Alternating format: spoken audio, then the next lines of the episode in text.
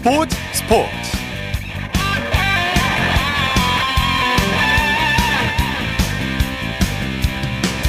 여러분 안녕하십니까? 아나운서 이창진입니다. 강원도 강릉과 평창 등지에서 열리고 있던 강원 동계 청소년 올림픽이 오늘 8차로 반환점을 돌았습니다.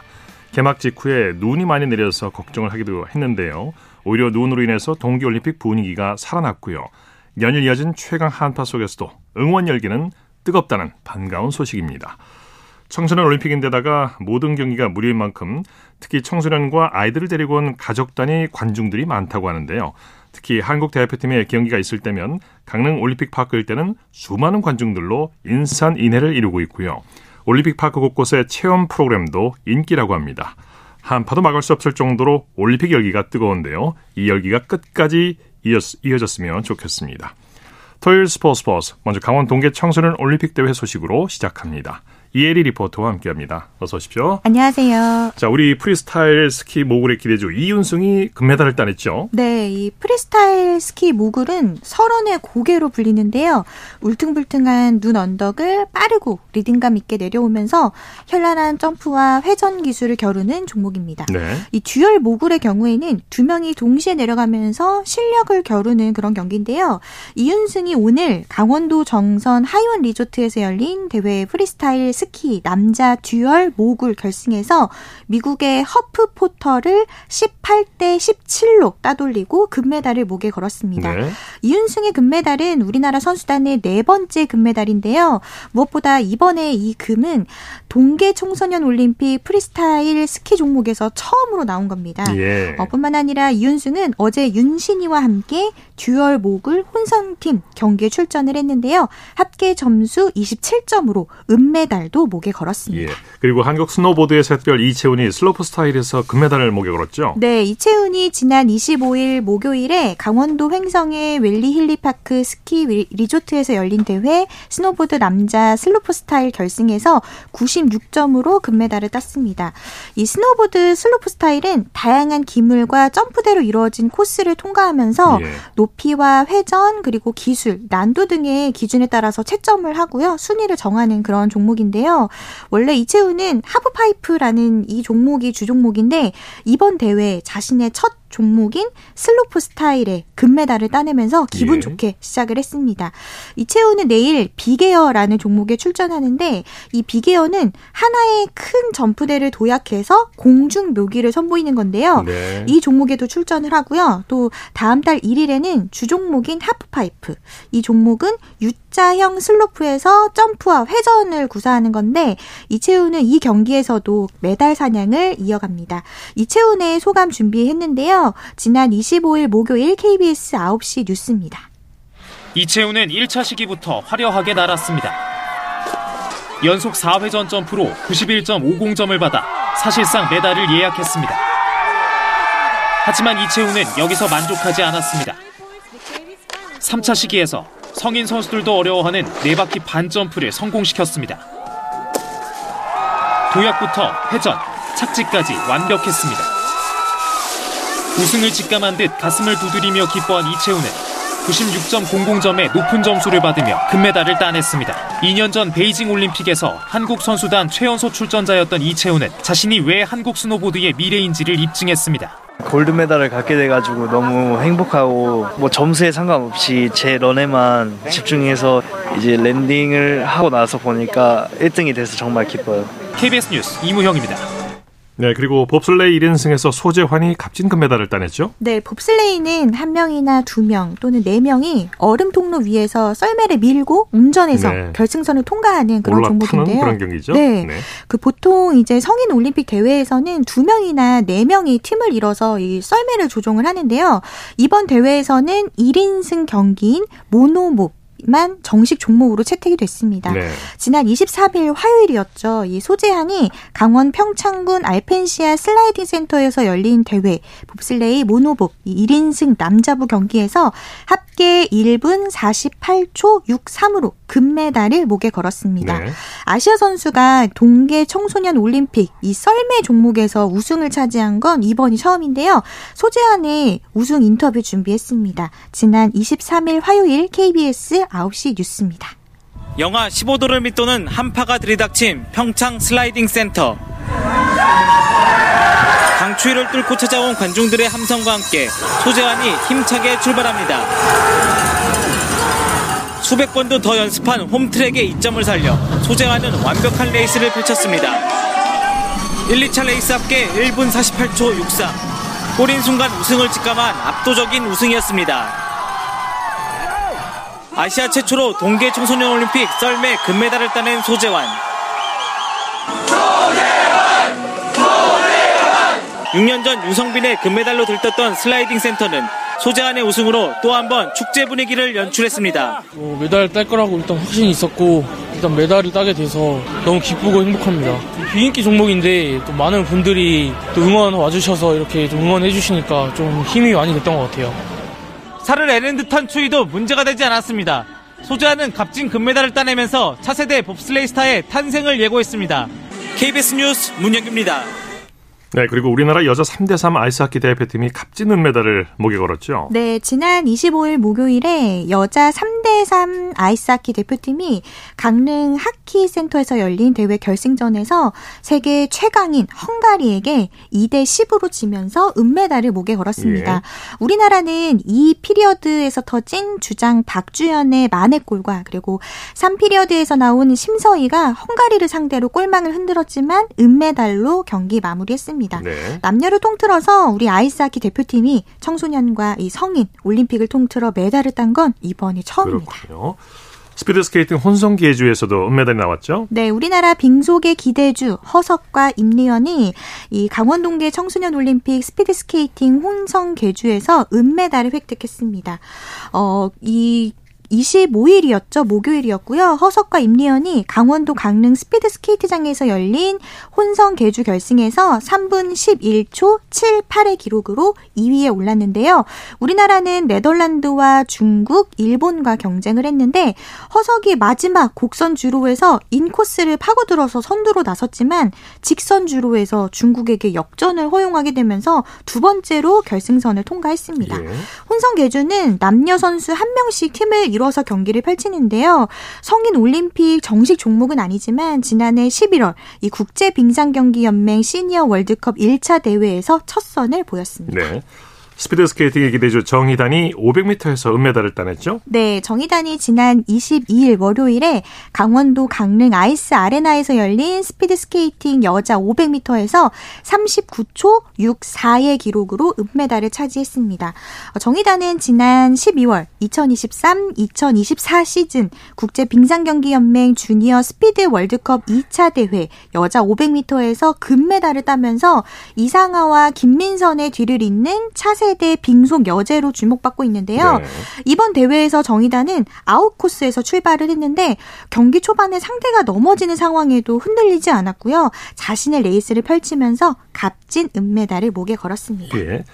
쇼트트랙 여자 유망주 강민지와 정재희가 동반 동반 메달을 따냈어요. 네, 지난 22일 월요일에 강민지가 이 강원도 강릉 아이스 아레나에서 열린 쇼트트랙 여자 500m 경기에서 44초 484의 기록으로 은메달을 거머쥐었습니다. 네. 함께 출전한 정재희는 45초 018 기록했고요. 동메달 기록했는데요. 정재희는 결승선을 앞두고 상대 선수에 걸려서 넘어졌지만 판도 끝에 동메달을 획득했습니다. 네. 우리나라 선수단 현재 메달 순위 어떻게 됩니까? 네, 현재 우리나라 금메달 4개, 은메달 5개, 동메달 4개 획득했고요. 전체 6입니다. 예. 현재 1위는 이탈리아인데 금메달 9개, 은메달 2개, 동메달 3개 획득했습니다. 네. 강원 동계 청소년 올림픽 소식 이혜리 리포터와 함께했습니다. 수고했습니다. 네, 고맙습니다.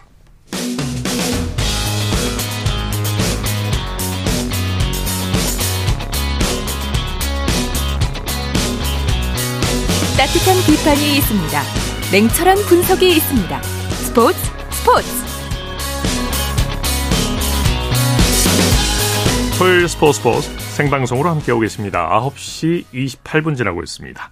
이어서 스포츠 스타들의 활약상을 살펴보는 스포츠를 빛낸 영웅들 시간입니다. 정수진 리포터와 함께합니다. 어서 오십시오. 네, 안녕하세요. 오늘은 동계 스포츠의 꽃 피겨 여왕이네요. 아, 네. 피겨를 포함해서 다양한 동계 스포츠 영웅들을 소개해 드리려고 하는데요. 네. 왜냐하면 2024 강원 청소년 동계 올림픽 대회가 열리고 있기 때문에 아시아 최초의 동계 청소년 올림픽인 만큼 예. 오늘은 한국의 동계 종목을 대표하는 분들의 아, 이야기를 해보려고 합니다. 오늘은 한 분이 아니라 여러 분을 소개해 주시군요. 네. 말씀하신 것처럼 가장 먼저 떠오르는 분이 바로 피겨의 김연아죠. 예. 네. 김연아 선수 뭐 동계뿐만 아니라 한국 스포츠를 넘어서 세계적인 선수죠. 네. 이번 대회 또 홍보 대사를 맡고 있기도 한데요. 김연아는 데뷔할 때부터 은퇴할 때까지 최정점에 있던 선수였고요. 세계 신기록만 11번을 경신할 정도로 압도적인 기록을 갖고 있습니다. 예. 특히 2009 세계 선수권에서 쇼트와 프리 총점 207.71점으로 어, 세계 선수권 첫 우승을 했고요. 200점을 넘긴 최초의 여자 싱글 선수가 됐습니다. 네, 1년 뒤 같은 경기장에서 밴쿠버 동계 올림픽이 열렸는데 네. 이때 금메달을 획득했죠. 그렇죠. 김연아가 2010 밴쿠버 동계 올림픽에서 이 프리스케이팅 연, 경기를 마치자마자 자신의 연기에 만족한 모습 또 모든 압박감에서 벗어난 그 행복함을 가감 없이 드러냈습니다. 이렇게 한국의 피겨 사상 처음으로 금메달을 품에 안았는데요. 그 내용을 2010년 2월 26일 KBS 8시 뉴스타임에서 들어보시죠. Our next skater, représentant la République de la Corée, representing the Republic of Korea, Yuna Kim. 첫 번째 3회전 연속 점프를 성공하면서 김연아의 연기엔 자신감이 붙었습니다. 이어서 모두 7번의 점프를 완벽하게 소화하면서 사실상 금메달을 예약했습니다. 콤비네이션 스핀과 스파이럴은 비교할 수 없는 아름다움이 묻어났습니다. 단 한 번의 실수도 없는 clean 프로그램. 완벽한 무결점 연기입니다. 프리스케이팅 150.06점, 합계 228.56점. 김연아는 역사상 최고점으로 압도적인 금메달을 차지했습니다. 아마 시니어 데뷔 이후 이렇게 두 프로그램을 clean한 적은 처음이었던 것 같아요. 그 일을 올림픽에서 해냈다는 게 너무 기쁘고요. Gold medalist and Olympic champion representing Republic of Korea, Yuna Kim.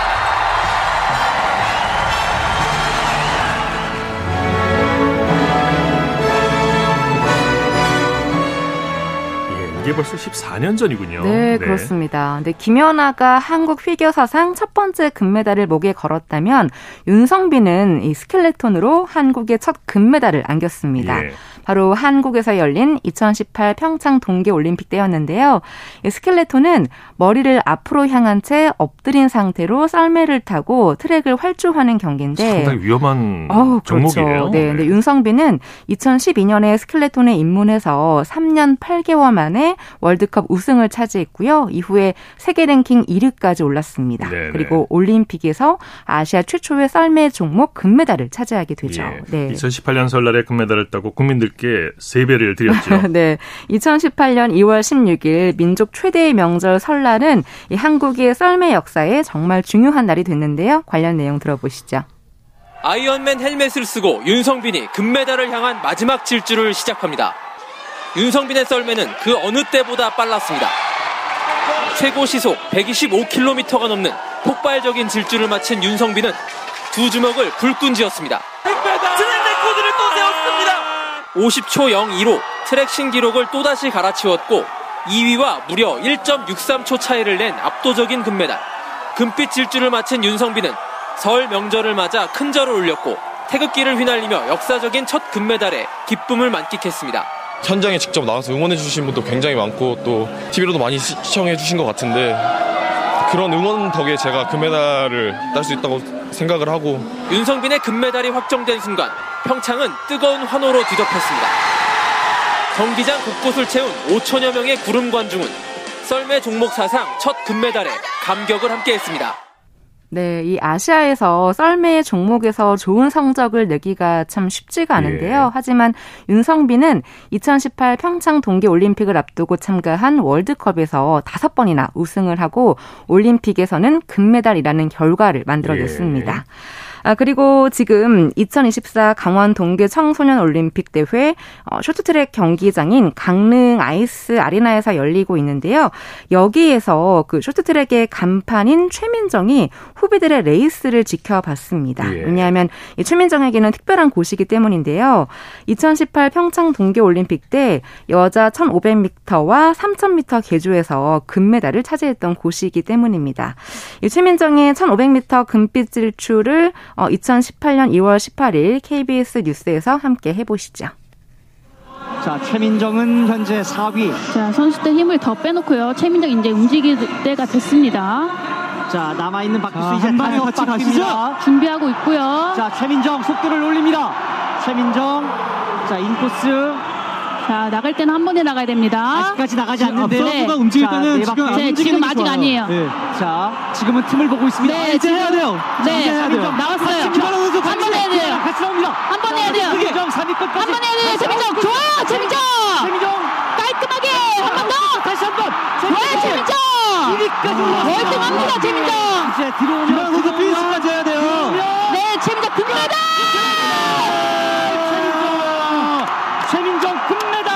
끝까지 저를 믿고 침착하게 레이스를 했던 게 그게 이제 작전에 있어서 제일 크게 작용을 했던 것 같아요. 최민정의 폭발적인 질주로 한국 여자 쇼트트랙은 중국에 빼앗겼던 1500m 금메달을 12년 만에 되찾았습니다. 네, 이 최민정은 현재 여자 1500m 세계 기록과 올림픽 신기록을 갖고 있고요. 총 4번의 세계 선수권 우승 기록도 갖고 있습니다. 예. 지금은 태극마크를 반납하고 2026 밀라노 코르티나 단페초 동계 올림픽 준비에 매진을 하고 있는데 앞으로 또 좋은 소식 들려주면 좋겠습니다. 네, 스포츠를 빛낸 영웅들 정수진 리포터와 함께했습니다. 수고했습니다. 네, 고맙습니다.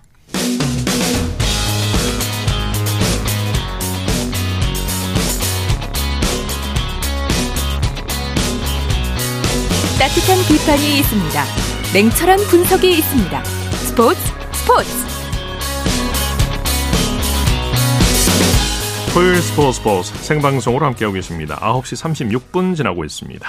이어서 프로배구 소식 전해드립니다. 스포츠 동아의 강산 기자와 함께합니다. 안녕하세요. 네, 안녕하세요. 자, 오늘 V리그 올스타전이 열렸는데 분위기 어땠습니까? 네, 인천 삼산체육관에서 V리그 올스타전이 열렸습니다. 입추의 여지 없이 많은 관중이 들어찼고요. 예. 무려 6,210명의 관중이 입장해서. 역대 올스타전 5위에 해당하는 관중입니다. 예. 그럼에도 불구하고 매진에는 실패했는데요. 사실 온라인 판매가 시작되자마자 6,415장의 표가 모두 팔려나갔지만 350장의 취소표가 발생하면서 두 시즌 연속 매진에는 이르지 못했습니다. 예. 이번 올스타전 경기 전부터 열기가 뜨거웠다고 하죠? 그렇습니다. 이번 올스타전은 다양한 국적의 선수와 팬이 모여- 모여서 즐길 수 있는 올스타 universe를 슬로건으로 내걸었고요. 예. 이 리그에서 뛰고 있는 8개 국가의 선수들이 모두 한자리에 모였다는 점이 의미가 큰데요. 팬들도 오전부터 길게 줄을 늘어서면서 굉장히 뜨거운 분위기를 연출했습니다. 네. 본 경기가 열리기 전부터 팬들을 위한 다양한 이벤트가 열렸다고 하죠? 네, 그렇습니다. 경기 전에도 선수와 팬들이 함께 어울려 진행하는 운동회인 명량, 명랑 운동회 케와브가 펼쳐졌는데요. 예. 선수와 팬이 호흡을 맞춰서 단체 줄넘기와 인간 컬링, 뭐 판 뒤집기 등 가지각색의 이벤트가 진행돼서 정말 즐거운 시간들을 보냈습니다. 네네. 1세트는 남자부 경기로 2세트는 여자부 경기로 진행이 됐는데 1세트부터 살펴볼까요?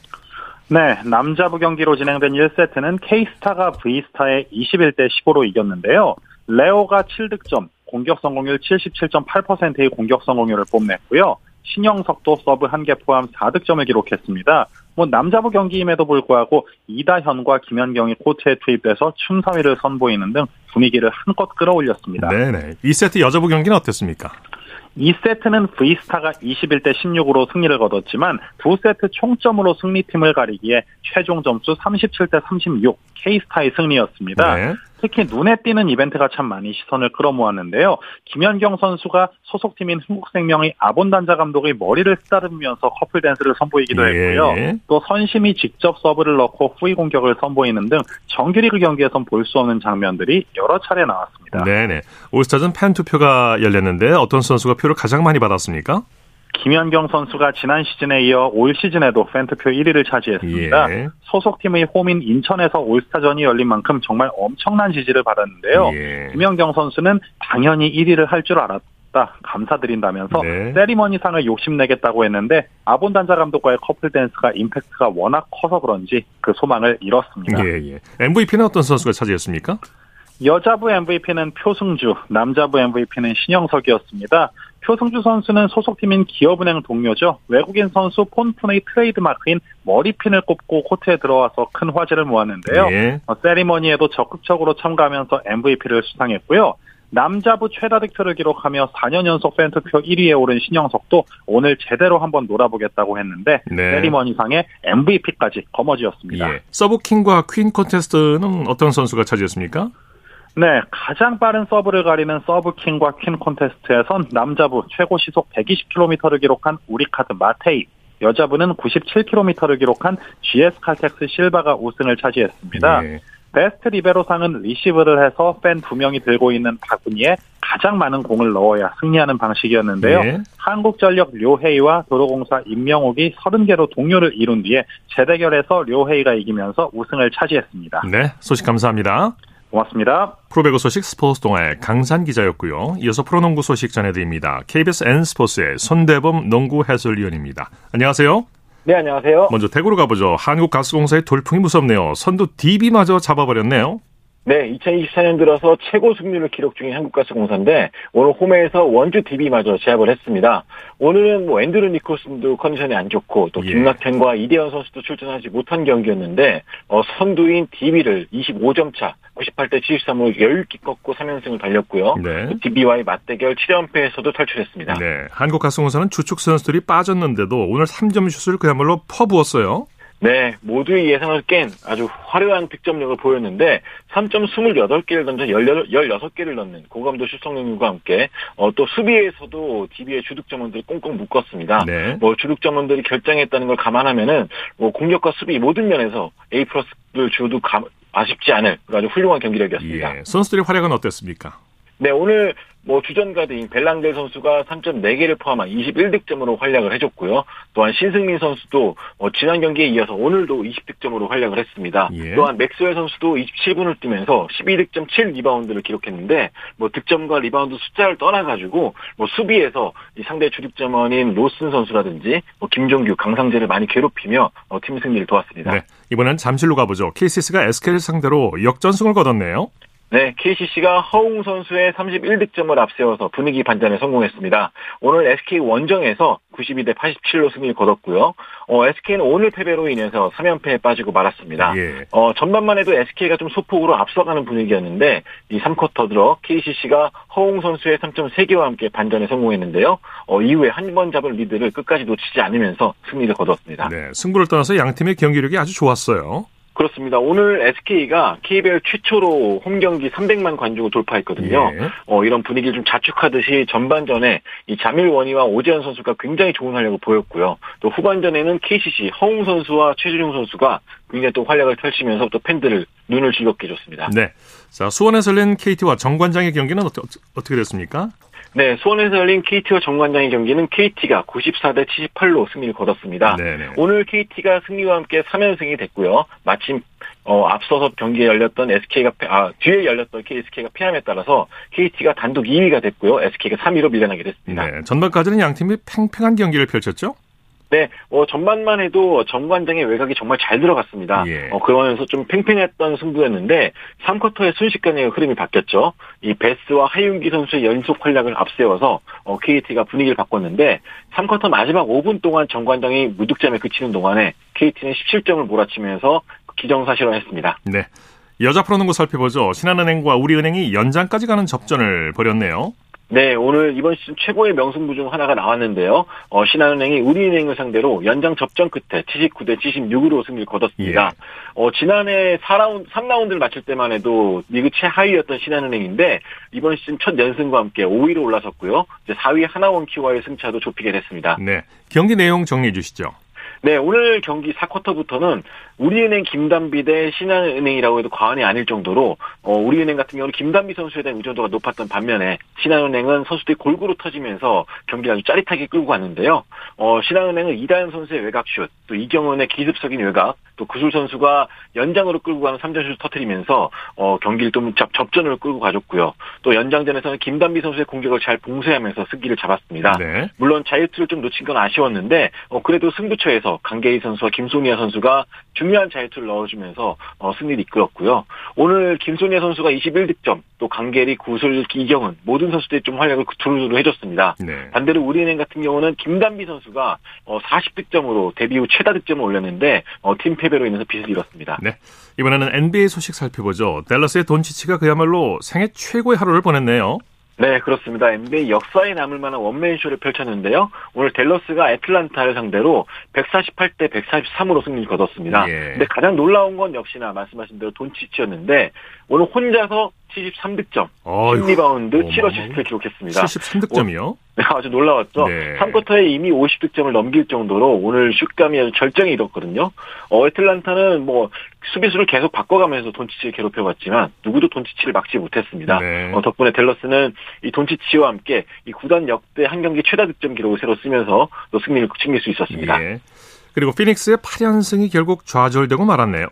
네, 이 경기도 원맨쇼가 펼쳐졌지만 어, 댈러스와는 좀 다른 결과를 맞았는데요. 네. 오늘 피닉스 선즈는 인디애나 페이서스를 상대로 131대 133으로 아쉽게 패했습니다. 네. 오늘 패배로 인해서 7연승 행진이 좀 멈추고 말았는데 무엇보다 중요한 거는 이 피닉스 에이스인 데빈 부커 선수의 활약이었습니다. 네. 오늘 62득점을 기록했거든요. 어, 하지만 이 승부처에서 어, 끝내 또 득점 지원을 받지 못하다 보니까 이 고득점을 올리고도 좀 팀의 패배를 당했습니다. 네. NBA 다른 경기 소식도 전해주시죠.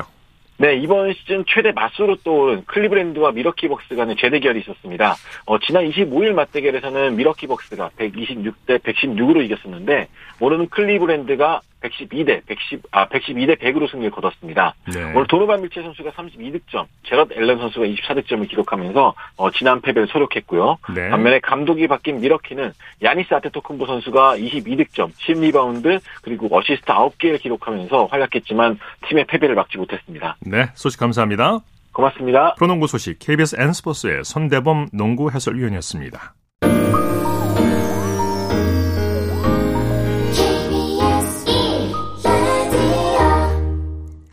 이어서 축구 소식 전해드립니다. 중앙일보의 김효경 기자와 함께합니다. 안녕하세요. 네, 안녕하십니까. 아시안컵 축구 대표팀이 결국 조별리그를 2위로 마쳤는데 팬들의 반응은 차가워요. 네, 축구 대표팀이 바레인과 첫 경기에서는 이겼지만 유르단과 말레이시아전에서 대량 실점을 하면서 결국 무승부에 그쳤습니다. 예. 어, 아무래도 좀 팬들의 비난이 쏟아지고 있는데요. 특히 두 경기 연속 유효 슈팅을 기록하지 못한 공격수 조규성 선수 좀 머리 스타일까지 좀 지적받을 예. 정도로 좀 분위기가 좋지 않습니다. 네. 이팀 상황에 맞는 좀 전술이나 특히 선수 기용이 부족하다는 크리스만 감독에 대한 비판 역시 굉장합니다. 어, 이제 오늘 경기를 앞두고 이제 영팀과의 경기에서 대량 실점한 부분을 묻자 흥미진진한 경기였다 이렇게 답하니까 좀더 어이없다는 반응까지 있는데요. 크리스만 감독을 발탁한 축구협회에 대한 비난 역시 매서운 상태입니다. 예. 손흥민 선수가 미디어와 팬들에게 호소하는 인터뷰를 하기도 했죠. 네, 손흥민 선수는 선수들을 좀 흔들지 말았으면 좋겠고 보호했으면 좋겠다는 말씀을 예. 대회 전부터 꼭 드리고 싶었다고 간곡히 부탁했습니다. 예. 이어서 많은 팬들이 온라인과 SNS에서 선 넘는 좀 이야기를 하는데 옆에서 지켜보기 안타깝다. 좀 축구 선수이기 전에 인간이다라는 예. 점을 좀 강조했습니다. 네. 어, 경기 결과에 대한 비판은 인정하지만 좀 선수들이 힘을 낼 수 있게 도와달라는 말이었는데요. 그러나 실망스러운 경기력만큼 선수단에게 쓴소리를 하는 것은 또 팬의 권리라는 주장도 있습니다. 네. 크리스만 감독도 안 좋은 결과가 나왔을 때 그때 질타해도 늦지 않다고 했는데요. 대회가 끝난 뒤 냉정한 평가가 필요하다는 목소리도 있습니다. 그렇습니다. 네. 조별리그에서 보여준 경기력을 보면 역시 수비 쪽이 걱정스러운데요. 김민재 선수의 센터백 파트너에 대한 고민도 클 것 같아요. 네, 우리 대표팀이 조별리그에서는 가장 많은 8골을 넣었습니다. 하지만 6골이나 내줬죠. 이 사우디아라비아와 16강전도 결국 그동안 불안했던 수비를 어떻게 정비하느냐가 관건이 될 전망입니다. 예. 김민재 선수는 이번 대회에서도 굉장히 좀 좋은 경기력을 보여주고 있는데 이 센터백 파트너와 풀백 쪽이 좀 고민이죠.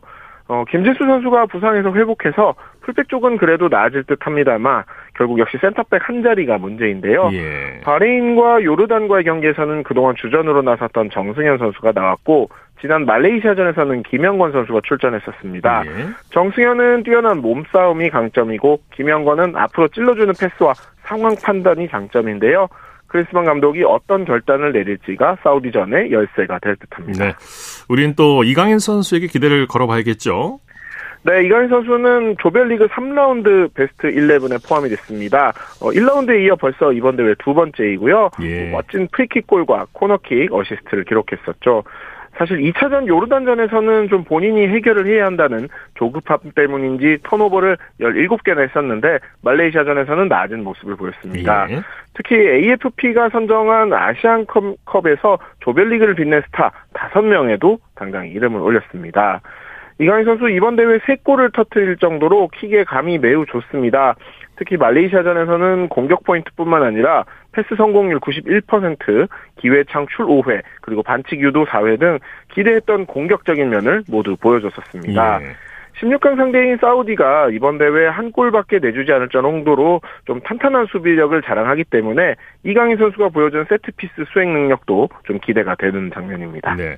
통계 사이트에서는 그래도 우리 대표팀의 승리 가능성을 높게 보고 있죠. 네, 이탈리아를 유로 2020 우승으로 이끈 로베르토 만치니 감독이 이끄는 사우디아라비아 단단한 수비와 빠른 공격진이 강점입니다. 예.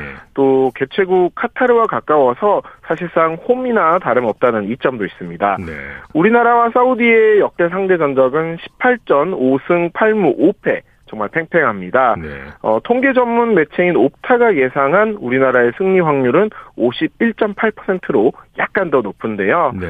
지난해 9월 잉글랜드에서 치는 A매치에서는 조규성, 손흥민, 황희찬 선수가 좋은 모습을 보이면서 1대 0으로 이긴 바인데요. 이번에도 좀 같은 결과가 나오길 기대해 보겠습니다. 네, 이번에는 좀 달라진 모습을 좀 보여줬으면 좋겠고요. 신태용 감독이 이끄는 인도네시아가 극적으로 16강 진출에 성공했어요. 인도네시아가 거의 축제 분위기인데 내일 호주와 8강 진출을 다투게 되죠.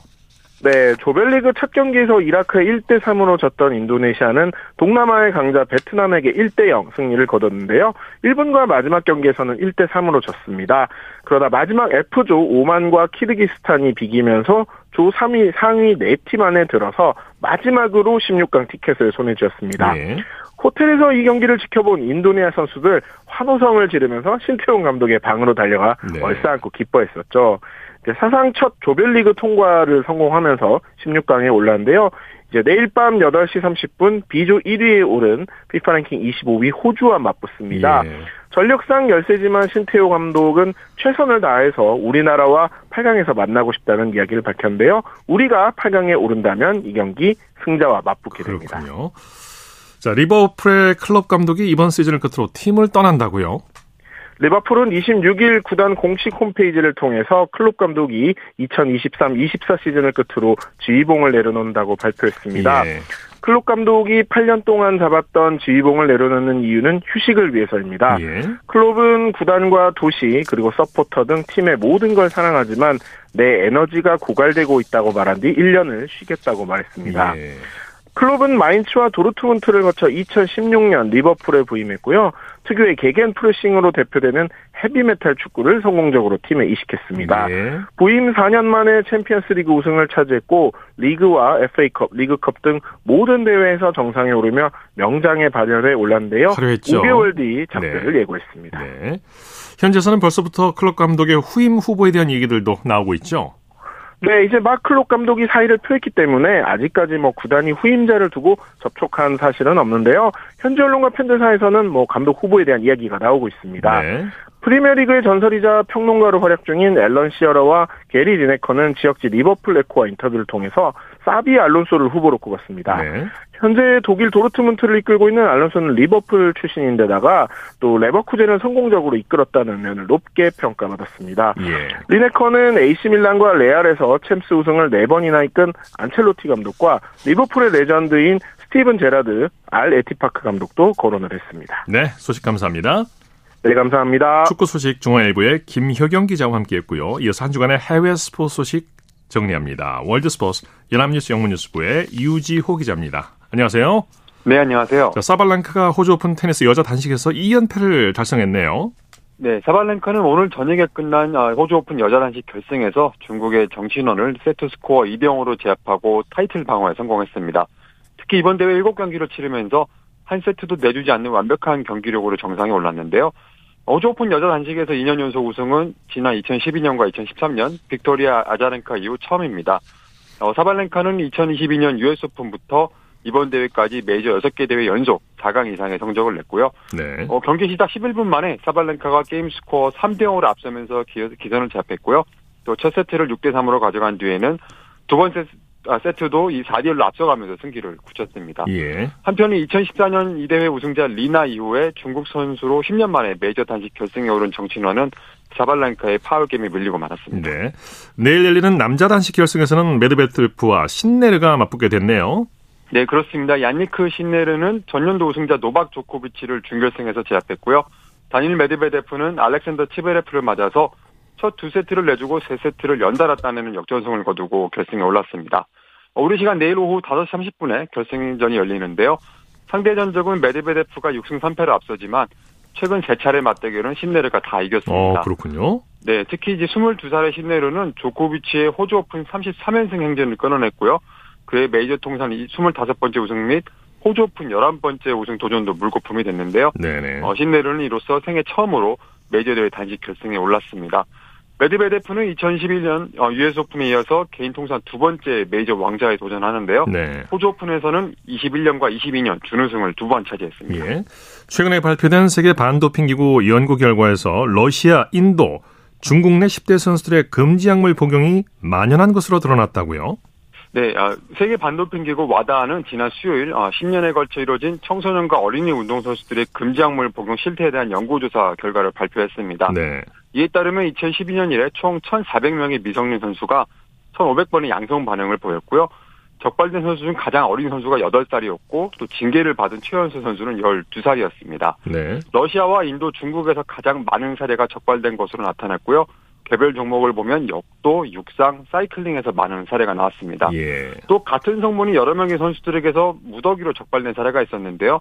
와다는 이를 두고 조직적 도핑이 의심된다고 했습니다. 네. 특히 2012년엔 루마니아에서 4명의 복싱 선수, 또 2021년엔 중국에서 3명의 육상 선수가 같은 성분으로 양성 반응을 보였는데요. 어, 와다는 양성 반응을 보인 선수의, 보인 선수의 80%가 징계를 받았는데 나머지는 치료 목적으로 약물을 사용한 것으로 밝혀졌습니다. 예. 리우올림픽 남자 수영 자유형 400m 금메달리스트 맥 호튼이 국제대회 은퇴를 선언했다고요? 네, 호트는 지난 주말 호주 수영연맹을 통해서 올림픽 출전에 대한 열망이 사라졌다면서 지금이 물러나기에 적절한 시점이라고 밝혔습니다. 예. 어, 그러면서 이제는 호주 대표팀의 성공을 기원하겠다고 했는데요. 호트는 리우 올림픽에서 금메달 한 개를 땄고요. 어, 이후 열린 도쿄 올림픽에서 남자 800m 계획 멤버로 나가 동메달을 땄었죠. 예. 세계 선수권에서는 금 한, 금 한 개, 또 은 두 개, 동 두 개를 목에 걸었는데 특히 지난 19년 어, 광주 세계 수영 선수권에선 중국 수영 스타 쑨양에 반감을 드러내 화제를 불러모은 적도 있었습니다. 어, 당시 자유형 400m에서 쑨양이 1위, 호튼이 2위에 올랐는데요. 어, 쑨양은 2018년 도핑 규정 위반 혐의로 2020년에 자격정지를 받았는데 어, 그가 마지막으로 국제 나온 국제 대회가 바로 이 광주 대회였습니다. 예. 당시 시상식 때 호튼 선수가 쑨양과 거리를 두고 어, 메달리스트 기념 촬영 때는 아예 쑨양을 무시하는 행동을 보이면서 어, 그의 세계 선수권 출전에 불만을 표하게 됐습니다. 예. 소식 감사합니다. 네, 감사합니다. 월드스포츠 연합뉴스 영문뉴스부의 유지호 기자였습니다. 스포츠 단신 전해드립니다. FC 서울이 오늘 미드필더 기성용과 재계약을 체결했다고 밝혔습니다. 2006년 FC 서울에 입단한 기성용은 팀의 간판 선수로 활약하다가 유럽 무대에 진출했는데요. 이후 2020년 서울로 복귀해 지난 시즌까지 K리그 통산 207경기에서 15득점 20도움을 기록했습니다. 스포츠 스포츠 오늘 준비한 소식은 여기까지고요. 내일도 풍성한 스포츠 소식으로 찾아뵙겠습니다. 함께해 주신 여러분 고맙습니다. 지금까지 아나운서 이창진이었습니다. 스포츠 스포츠